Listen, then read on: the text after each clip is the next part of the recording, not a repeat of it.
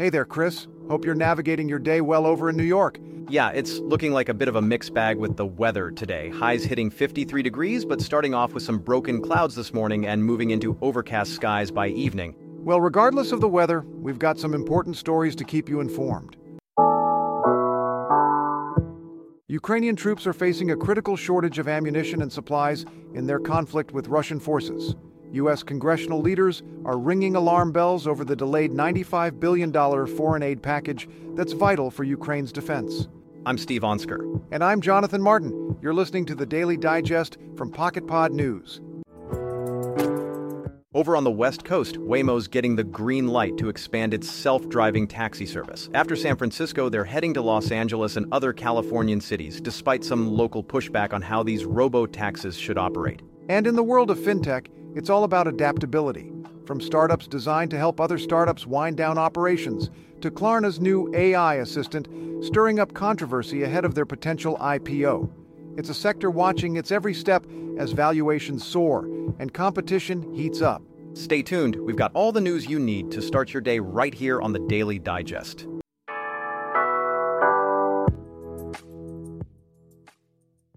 This message is brought to you by PocketPod. Say goodbye to one size fits all podcasts and hello to a fully personalized listening experience with AI crafted podcast made just for you. Head over to pocketpod.app to join the waitlist. As the conflict between Ukraine and Russia continues, the spotlight is once again on the United States and its commitment to supporting Ukraine. Right, but it seems there's a snag. Despite previous promises of military aid, Ukrainian forces are facing critical ammunition shortages, raising concerns about their ability to sustain defense against Russian advances. And it's not just about logistics. Politics in Washington, D.C. are playing a significant role. Delays in aid are linked to political disagreements and procedural delays within Congress. It's been over two months since the last shipment was sent.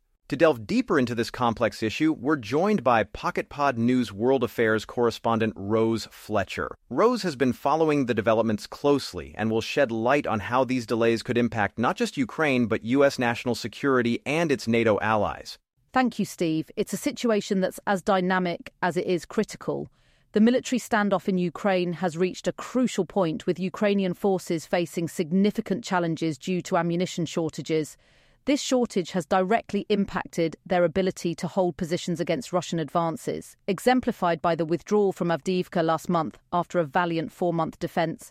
The crux of the issue here is the delay in military aid from the United States, which has not sent any shipments in over two months. That sounds quite concerning, Rose. Can you tell us more about what's causing these delays? Absolutely, Steve. The delays can largely be attributed to political disagreements and procedural delays within Congress. Specifically, there's been a noticeable hesitation from the Republican controlled House to quickly approve a $95 billion foreign aid package for Ukraine, which was passed by the Senate. House Speaker Mike Johnson and internal divisions within the Republican Party are at the centre of this standoff. This reluctance comes at a time when international leaders and domestic political figures are ramping up pressure on Congress to expedite the military aid. Speaking of pressure, what kind of international and domestic responses are we seeing regarding these delays? On an international level, leaders of 23 European parliaments have signed an open letter urging action on aid for Ukraine. Domestically, there's a growing concern among lawmakers and security experts about the implications of delayed aid for US national security and its NATO allies. There is a palpable sense of urgency in these calls for action. It seems like an intricate issue with broad implications. Are there any potential solutions or legislative actions being considered to circumvent these delays? Indeed, there are discussions around several potential solutions that include tapping into existing stockpiles or crafting new national security packages that might not match the $95 billion proposed by the Senate, but would include similar provisions aimed at supporting Ukraine and other allies such as Israel and countries in the Indo Pacific region. Additionally, there's talk about utilizing frozen Russian assets through legislative actions like the Repo Act to fund humanitarian assistance. And what could be the broader implications if these delays continue? The stakes couldn't be higher, Steve. Delays in aiding Ukraine could embolden Russian forces, potentially bringing them closer to NATO borders, a scenario that nobody wants to see unfold. There's also concern that without timely support, US troops might need to step in directly to defend NATO allies should Russian aggression expand further westward. It's clearly a complex issue with far reaching consequences. Rose Fletcher, thank you for providing such insightful analysis on this critical topic today. My pleasure, Steve. Thank you for having me on to discuss this important issue.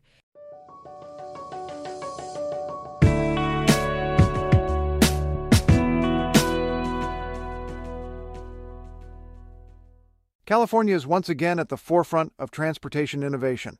That's right, the state's regulators have just given the green light to Waymo, a leader in autonomous driving technology, to expand its robotaxi services into Los Angeles and parts of the San Francisco peninsula.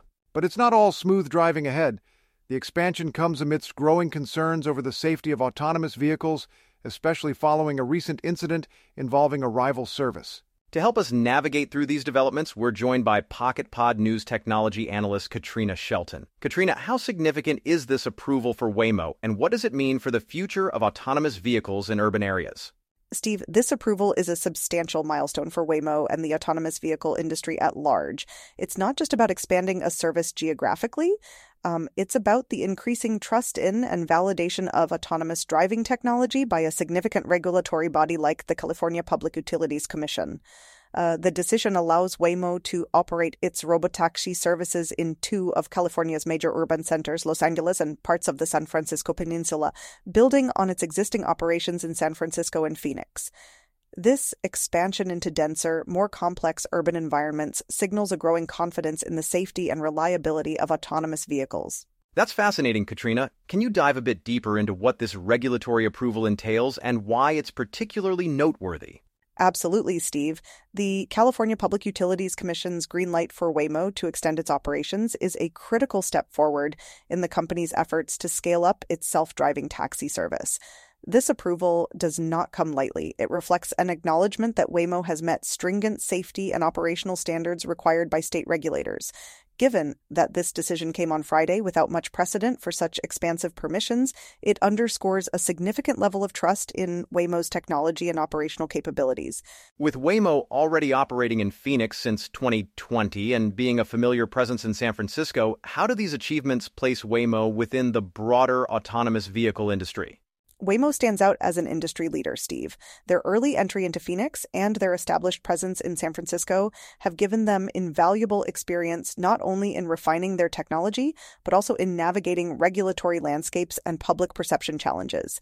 These operations have served as proving grounds for their self driving systems, showcasing the viability of autonomous taxis as safe, efficient alternatives to traditional transportation methods. Speaking of safety, there have been some concerns around autonomous vehicles following incidents with other companies' robo-taxis. How does this affect public perception and regulatory scrutiny?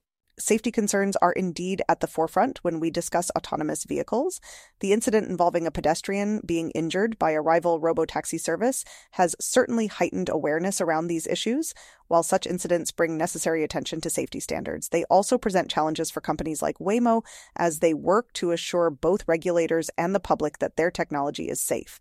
These situations underscore the importance of rigorous testing, uh, transparent operation practices, and ongoing dialogue with communities. There's also been some opposition from local officials regarding Waymo's expansion plans. Can you expand on that?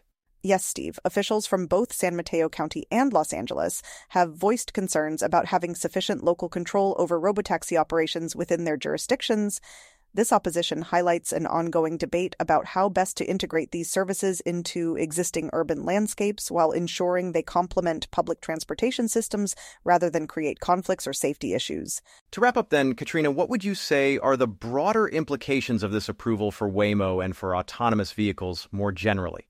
This approval marks both an opportunity for progress in making autonomous driving technology an integral part of our transportation ecosystem and a moment for critical reflection on ensuring these advancements align with public safety standards and regulatory expectations.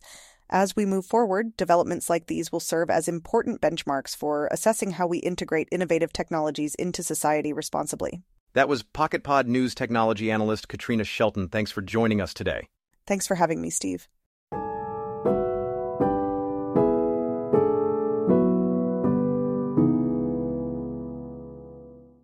The fintech sector is buzzing with a range of developments that could redefine the landscape of financial technology. From startups making it easier for businesses to close down to Stripe's valuation skyrocketing and Klarna's AI making waves in customer service, not to mention significant investment activities and even Google Pay planning to sunset its app in the US. To help us dive deeper into these stories and what they mean for the future of fintech, we've got PocketPod News technology analyst Paige Owens with us. Paige, there's a lot to unpack here. Where do you see these developments taking the fintech sector? Absolutely, Jonathan. The landscape of financial technology is evolving at a remarkable pace. Starting with startups like Sunset and Simple Closure, which are carving out a niche by assisting companies in winding down operations efficiently. This trend is noteworthy as it points to a broader need in the market for services that cater to businesses at every stage of their life cycle, including closure.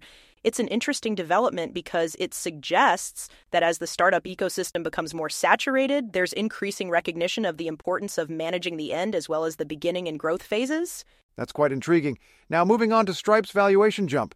What does this tell us about investor confidence in fintech? Well, Stripe's recent tender offer, leading to a 30% increase in its valuation to $65 billion, is a significant indicator of investor confidence not just in Stripe, but in the fintech sector at large. The fact that Stripe achieved this without moving toward an initial public offering speaks volumes about its strong market position and growth prospects. Investors clearly see Stripe as a leader in payment processing solutions with a robust business model capable of scaling globally.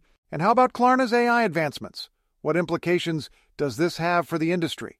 Klarna's introduction of an AI assistant capable of handling immense volumes of customer service interactions is a testament to how AI is reshaping fintech. Managing two thirds of its customer service chats within just one month after launch, Klarna's AI demonstrates not only efficiencies but also potential shifts in employment within customer service roles. While it raises questions about job displacement, it also highlights how fintech companies can leverage technology to improve operational efficiencies and customer experiences. Turning our attention to investment activities within fintech, what can we discern from recent funding rounds?